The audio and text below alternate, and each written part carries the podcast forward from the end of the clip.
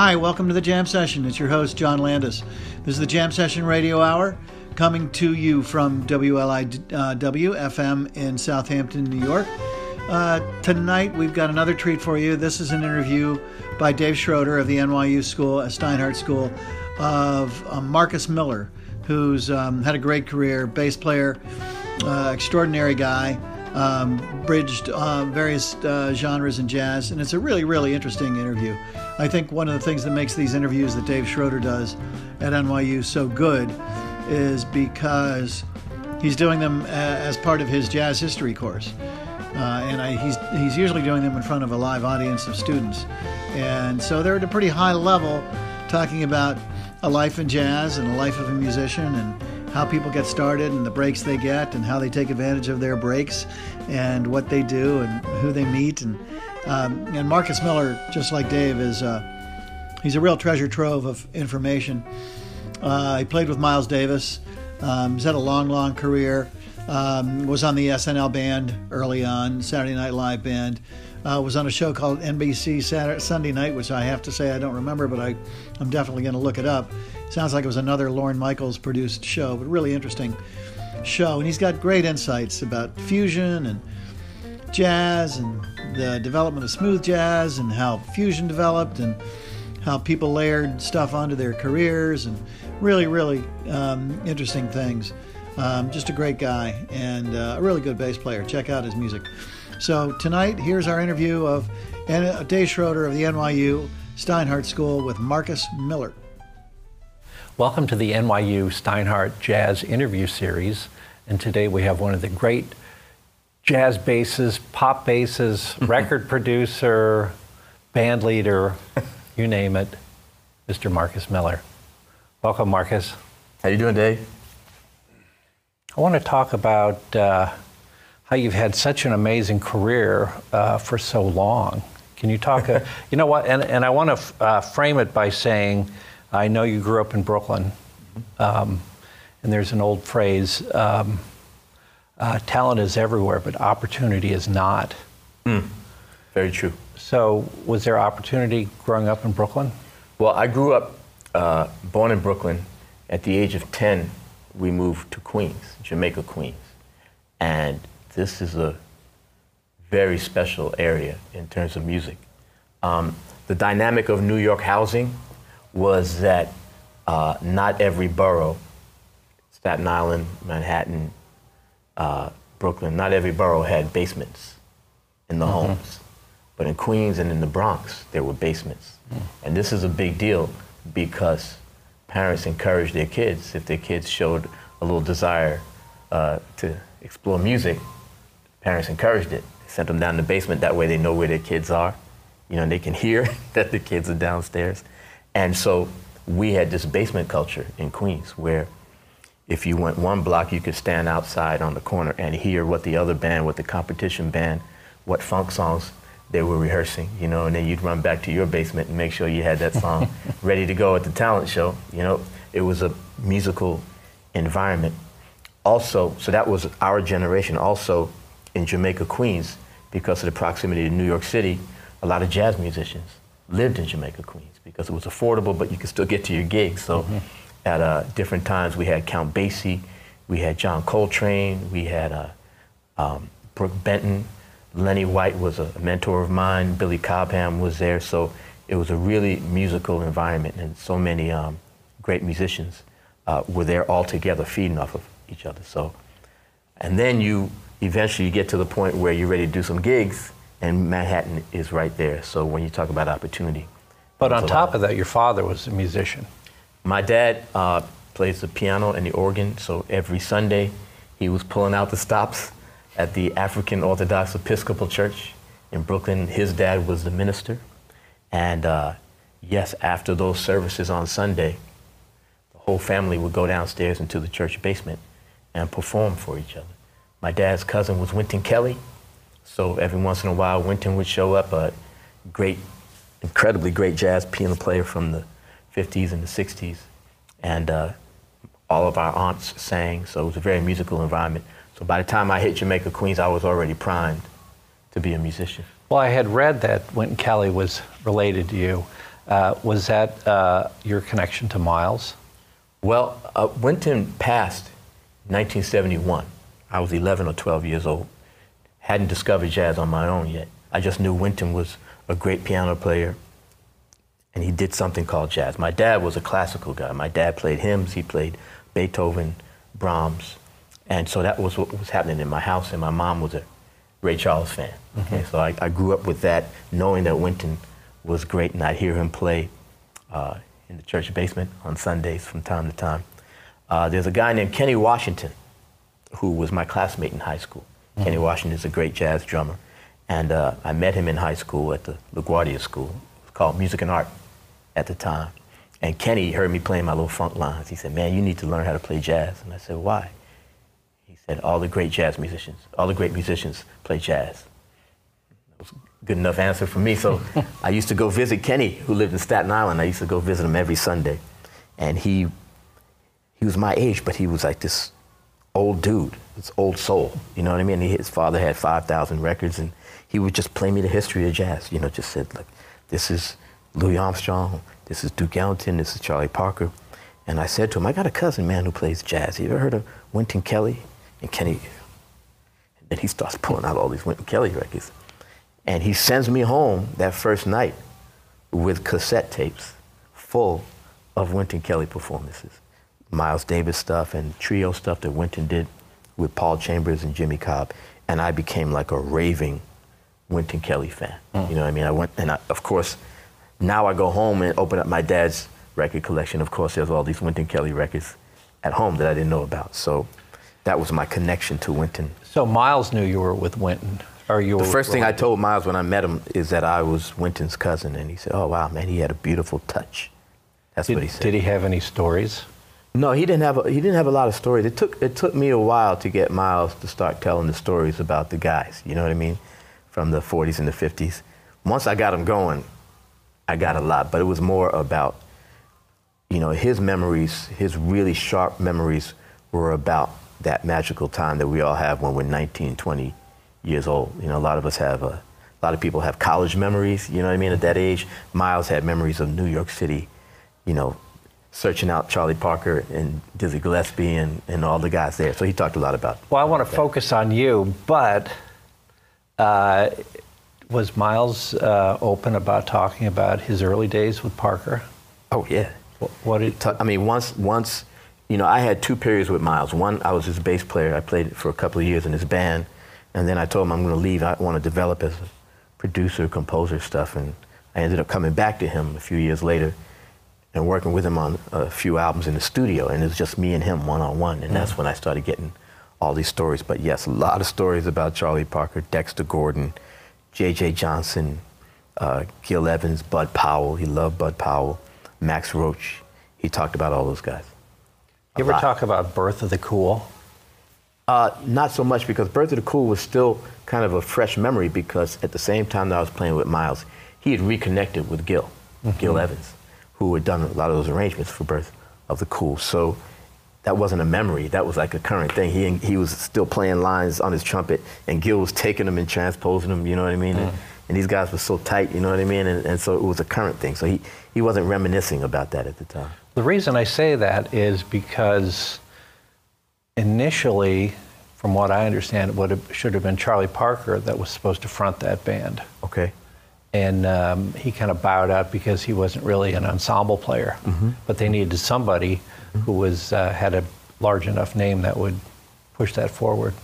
That that could very possibly be. He never he never said that. He uh, the only thing he talked about regarding Birth of the Cool was techniques, arrangement techniques that he wanted me to try to incorporate in what I was doing. You know, he said, you know, Gil used to do an 11 note chord staccato and just two notes would sustain. Check this out. Nice, right? Or he'd say, listen to this contrary motion. He, he didn't play the piano. All his demonstrations was just atonal because he was just moving his hands on the piano. But he was giving me these concepts, and that was, that was what I got from his Birth of the Cool experience. Uh, So how did you become such a, a good, great arranger? Um, well, you know, coming up in Jamaica, Queens, like I was telling you, we had some mentors, and you know, this guy named Denzil Miller, who, who's, who's I had a band. He was a band leader, and he said, "You are not a complete musician unless you're composing and arranging and you're doing the whole thing." It wasn't an option. A lot of musicians grow up feeling like I'm a musician, and some people are arrangers, some people are composers. The guys that I grew up with, you know, said, "You're not complete unless you're doing it all." So mm. from a very young age, I was writing my little tunes. You know what I mean? And arranging. My neighborhood band, I was making arrangements and wow. doing trial and, and error. And did you learn stuff at Music and Art? Yeah, I learned a lot at Music and Art from the professors, from the instructors, and also from the other kids around. You know what I mean? Mm-hmm. Like Kenny Washington, who I was just talking about, you know. Then I went to Queens College. I was going to go to the conservatory, mm-hmm. Mannes, on clarinet because that was my major in high school. But in that summer between high school and college, I said, man, I don't know if this is the right move for me, going to the conservatory on clarinet. Not a lot of opportunities on the clarinet. And uh, I'm playing bass. I'm not as good a musician on the bass, but I'm working all the time. You mm-hmm. know what I mm-hmm. mean? It, it, seems like this is the route. So instead, I went to Queens College and took my orchestration composition courses there too, and got a lot of great instruction there also. Did you finish there? No, uh, like two, three years in, the instructors were telling me, "You got to get out of here, man. I just saw you playing on so and so's record, and I just saw you. I said, I need something to fall back on. That's what my parents were telling me. And one instructor said, dude, you need to fall forward. You know, you got the, all these opportunities in front of you. You can always come back, you know, that, that whole thing. So uh, once I got the gig with Saturday Night Live in the house mm-hmm. band, I convinced my dad to let me take a break from, from college. And he said, okay. It was funny, man, because I was playing with Roberta Flack at the time. And we played a gig at Radio City, and my parents came. My dad loved Roberta Flack. And uh, he came backstage, he and my mom, and Roberta took my dad aside. And said, Mr. Miller, I was a school teacher. Nobody values education more than me, but I am telling you that your son is immensely talented and you have nothing to worry about. He is going to be very successful. And coming from her, that, that did a lot. That, that went a long way. Wow. So it goes back to that idea of, of uh, talent is everywhere, but opportunity is not. So you could have been as good as you are somewhere in the world and not have ever been seen. So, what was the bridge that allowed you? How did, like Roberta Flack, how did all of a sudden you, you're you're not just playing with these people, but it's probably this led to this, led to this, led to this? Well, there's two things. One is simply growing up in New York, mm-hmm. because a lot of kids, as you say, they're in another part of the world, and at a certain point in their life, they have to make a decision to move to a big city like New York and then establish themselves. By, tam- by the time I came out of high school, by my second year of college, I was gigging all over Manhattan. I was a bass player, and everybody needs a bass player. There were no computers making music, so I was playing on commercials, I was playing on anything that needed music. So that's just kind of something I didn't have control of. I just simply was in the environment. But the second thing is recognizing opportunity when you see it, and you do have control over that. And lots of times those opportunities weren't paying opportunities, right? Mm-hmm. You weren't getting paid. Somebody says, hey man, I got a gig at this club and it's, you know, whatever we get at the door, that's to be our pay. We might not make anything. And I had a knack for taking gigs that led to other situations, you know. And uh, I think that's when I talk to young musicians, when I observe young musicians, I can tell the guys who have that knack and the guys who just for some reason don't get it. They, they can't figure out how to make this connect with this. You know, if I were going to add a third quality to that, it's um, you have musicians who impress the audience, and you have musicians who impress other musicians. You know, and if you were going to play basketball, if you're going to use a basketball analogy, the guy who gets the rebounds and delivers the ball, the guy who gets kneed in the groin, gets elbowed in the chin, but he's the one who's fighting for the team, and his stats never make it into the into the box scores. Mm-hmm. But everybody on the team knows that without this guy, we wouldn't be where we are. A great bass player who connects the drummer to the rest of the band, a bass player who recognizes that the drummer rushes every eight bars, and instead of having an argument with the guy, rushes with him and then gently pulls him back. These things are, are talents that a lot of musicians never figure out. And that's what causes other musicians to say, hey, you got to call this kid Marcus. You got to call this kid for this, you know, because they love playing with you. You know what I mean? And that's really important. You've worked with so many great artists early on. Was, were you uh, feeling uh, any sense of intimidation at all? When I would get the calls, you know, we were all part of this service called Musicians Registry. And, and right. there were no cell phones, so if anybody who was looking for you who didn't know you needed to get in touch with you, they would call the registry and say, I'm looking for Marcus Miller. So you'd call your service a couple of times a day and they say, hey, you know, Quincy Jones needs you or, or uh, Grover Washington Jr. needs you. And, and so those moments were pretty freaky, you know what mm-hmm. I mean? Once the music started, there wasn't a lot of nervousness because for me, music was so important and so organic to me that my only concern was how do I make this music sound good, you know? Mm-hmm. So when you get to the studio and you're unpacking your instrument, you have to make small talk with McCoy Tyner. That's difficult. That's intimidating. But once the music starts, it was like, I'll be nervous later. Mm-hmm. I got to make this happen. So, what's your connect with, connection with uh, Michael Urbaniak? In the, uh, in the late 70s, Michael Urbaniak was a really heavy presence the New York fusion scene. Mm-hmm. You know, he was from Poland and he had a different concept. You know, fusion musicians had just begun to explore odd meters. Uh, John McLaughlin, Mahavishnu, and Chick Return to Forever. They were all starting to experiment with this. And here's a guy from Poland who odd meters is like falling out of bed for him because that's part of the actual pop culture, popular culture in Poland has mm-hmm. a lot of odd meter stuff in it. So he brought this influence to New York.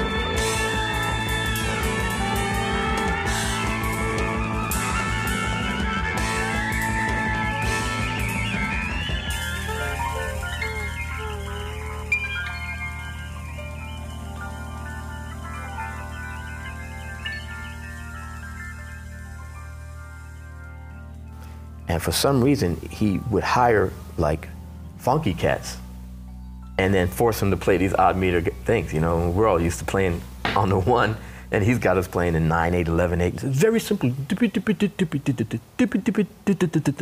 And we're like, you know, but for me, it was a great challenge. And uh, we had a great band, man. We had uh, a drummer named Yogi Horton, who played with Luther Vandross for many years after. Uh, Kenny Kirkland was in the mm-hmm. band. He was a piano player. And myself, man. And we really had some great experiences with Michael. He's always, he always had a gig.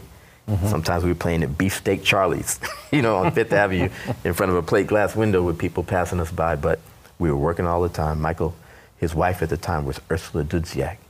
And so uh, we just played all over New York. You know, I was 18, 19 years old at the time. It was a great experience. Wow.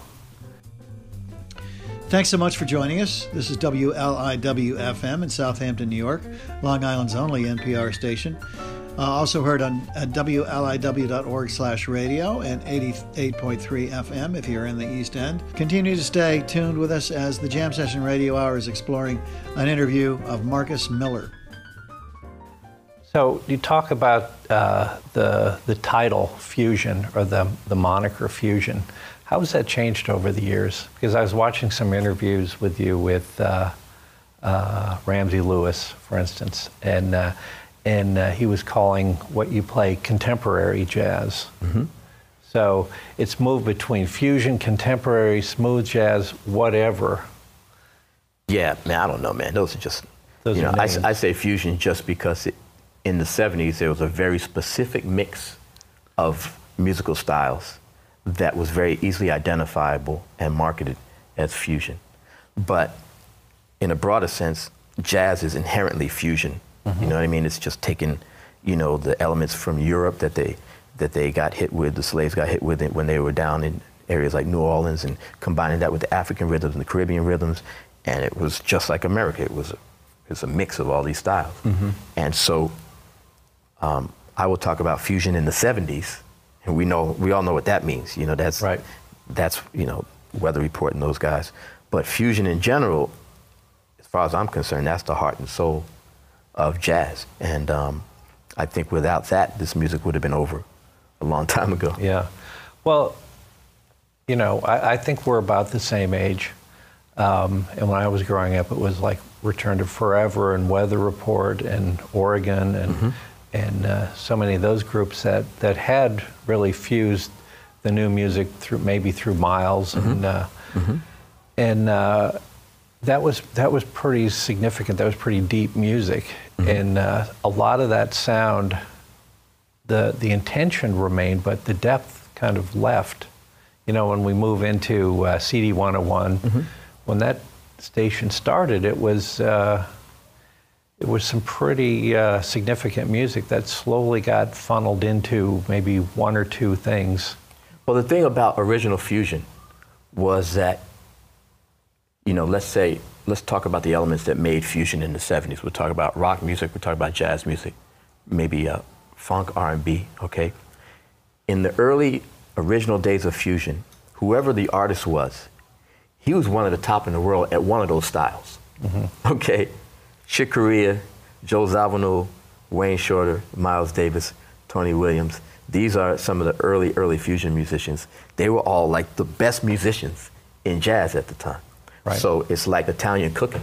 When they tell you how to cook in Italian, they say the most important thing is to come up with the great ingredients, right? Have great ingredients, then you don't have to do so much work. Just put them together, it's going to be great.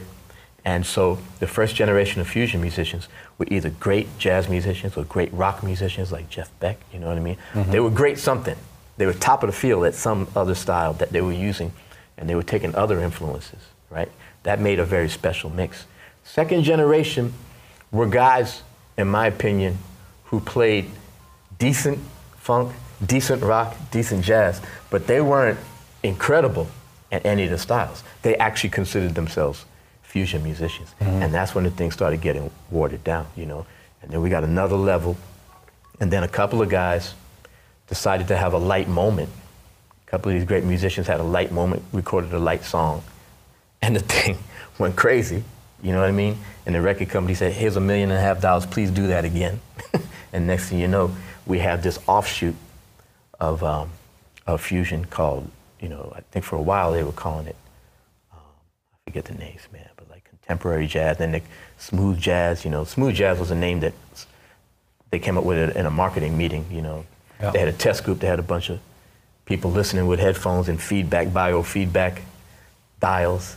And they said, what would you call this music? Oh, it's beautiful, man. It's relaxing me.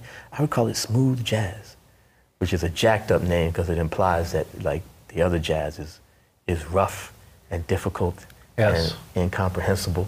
You know what I mean? But anyway, my main point You could take a nap through the whole thing and it wouldn't wake you could you take up. a, but you know what? The problem is there were some guys who did the hell out of that. And, you know, a lot of times, stuff that you come up with that's really well done and beautiful gets messed up by the imitators.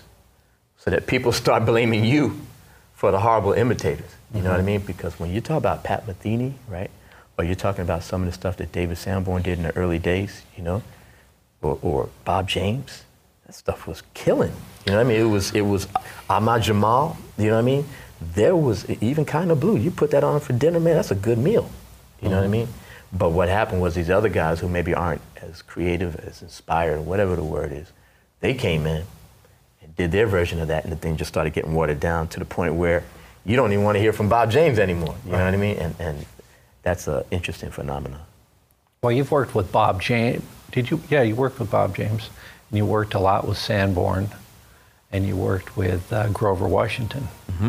So, I mean, I, I think of all those guys as the original guys. And uh, what, you know, I haven't talked to Sanborn about this, but what do you think? Uh, he thinks so many guys sound like him.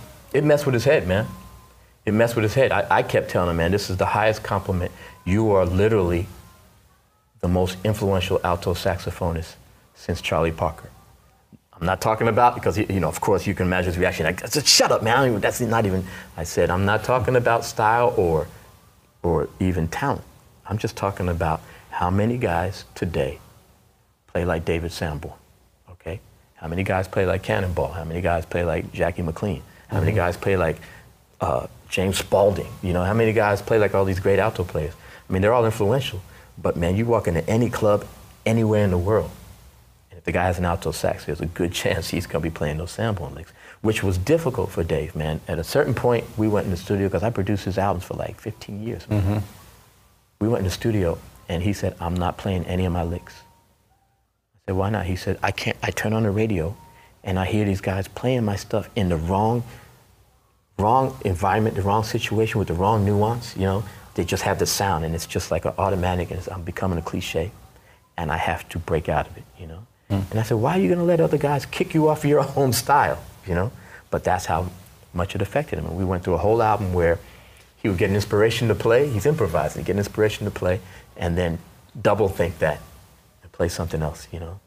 And uh, so that's how much it affected him. He he worked his way through it, you know what I mean. And when you hear him now, he's grown. You you can see the process, you know. I think another thing with him is that the way he gets to those licks that we all know is not what you think. You know, you hear an F7 chord and everybody goes, "Oh yeah, da da da da." da.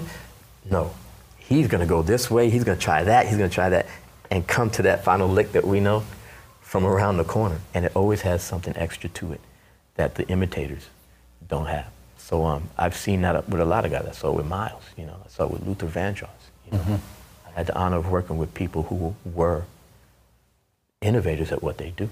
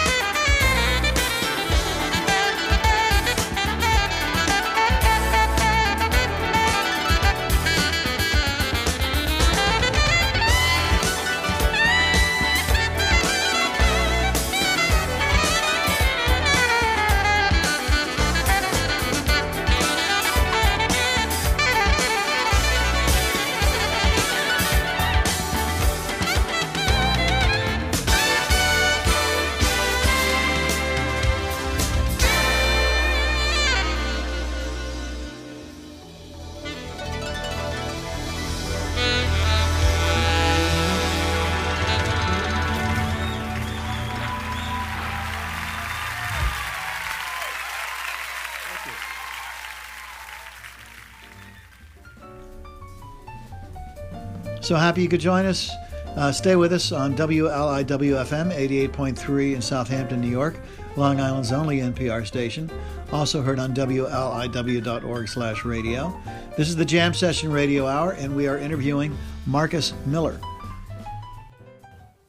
Well, certainly Miles is a classic example of somebody who, when he was starting off at your age, like uh, 19 years old, playing with Charlie Parker, mm-hmm. and you look at the end of his career where he's playing uh, Cyndi Lauper tunes or mm-hmm. whatever and making them his own, mm-hmm. he certainly, I don't think he would ever go back and play My Funny Valentine.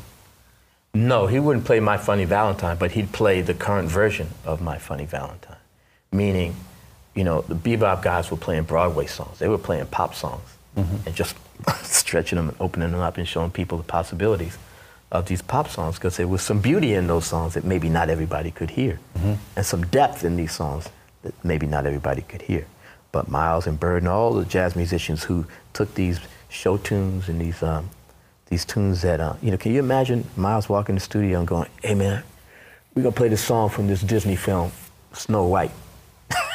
Guys, Miles, come on, man, what? Paul James like, oh man, this yeah. is sweet. You know what I mean? And all the rest of us who heard that said, man, I would have never thought. And the combination of a tune that's part of America's soul, because entertainment songs, you know, show tunes and pop songs, they go into America's soul. The combination of taking those songs that are part of you and then opening them up and showing you something that you never believed was possible, that's one of the most magical things but you know, the interesting thing, when it comes from the artist, artist is attracted to a song as compared to a record label. Like when Bossa Nova came out, it's mm. like everybody had to do a Bossa Nova. Coleman Hawkins does a Bossa Nova record. Yeah. Or um, I had read at some point that uh, Columbia Records wanted Monk to do a tribute to Blood, Sweat, and Tears. Yeah, that dude's not in the music business, I'm sure, right yeah. now, you know. But yes, you, you do have that. And that's something that every musician, if they stay around long enough, is going to have to deal with. You know, we had Bossa Nova, we had Boogaloo, right? I mean, everybody had a Boogaloo record. Sidewinder. We, yeah, Sidewinder. And we had uh, uh, funk, right? We had uh, disco. You know, there's a, there's a disco giant steps out there, you know what I mean? We had um, we had techno, Herbie Hancock, Rockit, you know. We had um, hip hop, Us3, you know. That's part of it. Mm-hmm. And how you negotiate that pressure, because either you, you avoid it all the way around and just continue to play your thing, or you take on the challenge. Herbie Hancock took on the challenge. Mm-hmm. He won. You know what I mean? Because some maybe it was him. He came to it naturally. Maybe some record company guy said, "Hey man, you should try doing some uh, you know, some breakdance beats, you know? But Herbie, and I've seen a lot of musicians do that. Somebody gives them an idea which is basically a stupid idea. The guy hasn't, he's not thinking deeply. And Herbie goes, and this is how Herbie is. Either I just dismiss this guy as an idiot, or I go, well, if I ask myself to do that, how would I do it? Mm. And all of a sudden you get. And we as the listeners know this guy came to this in an honest and deep way. This guy just did what the record company did.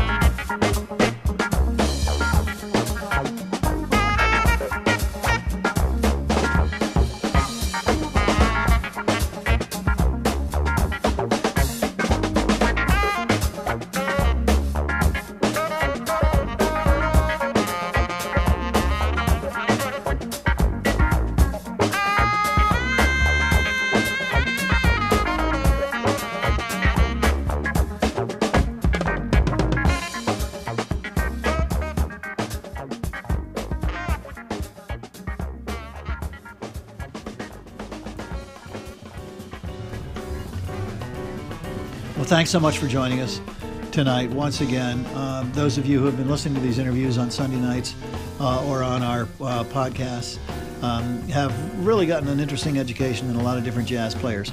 Marcus Miller, a fascinating, fascinating person, fascinating musician.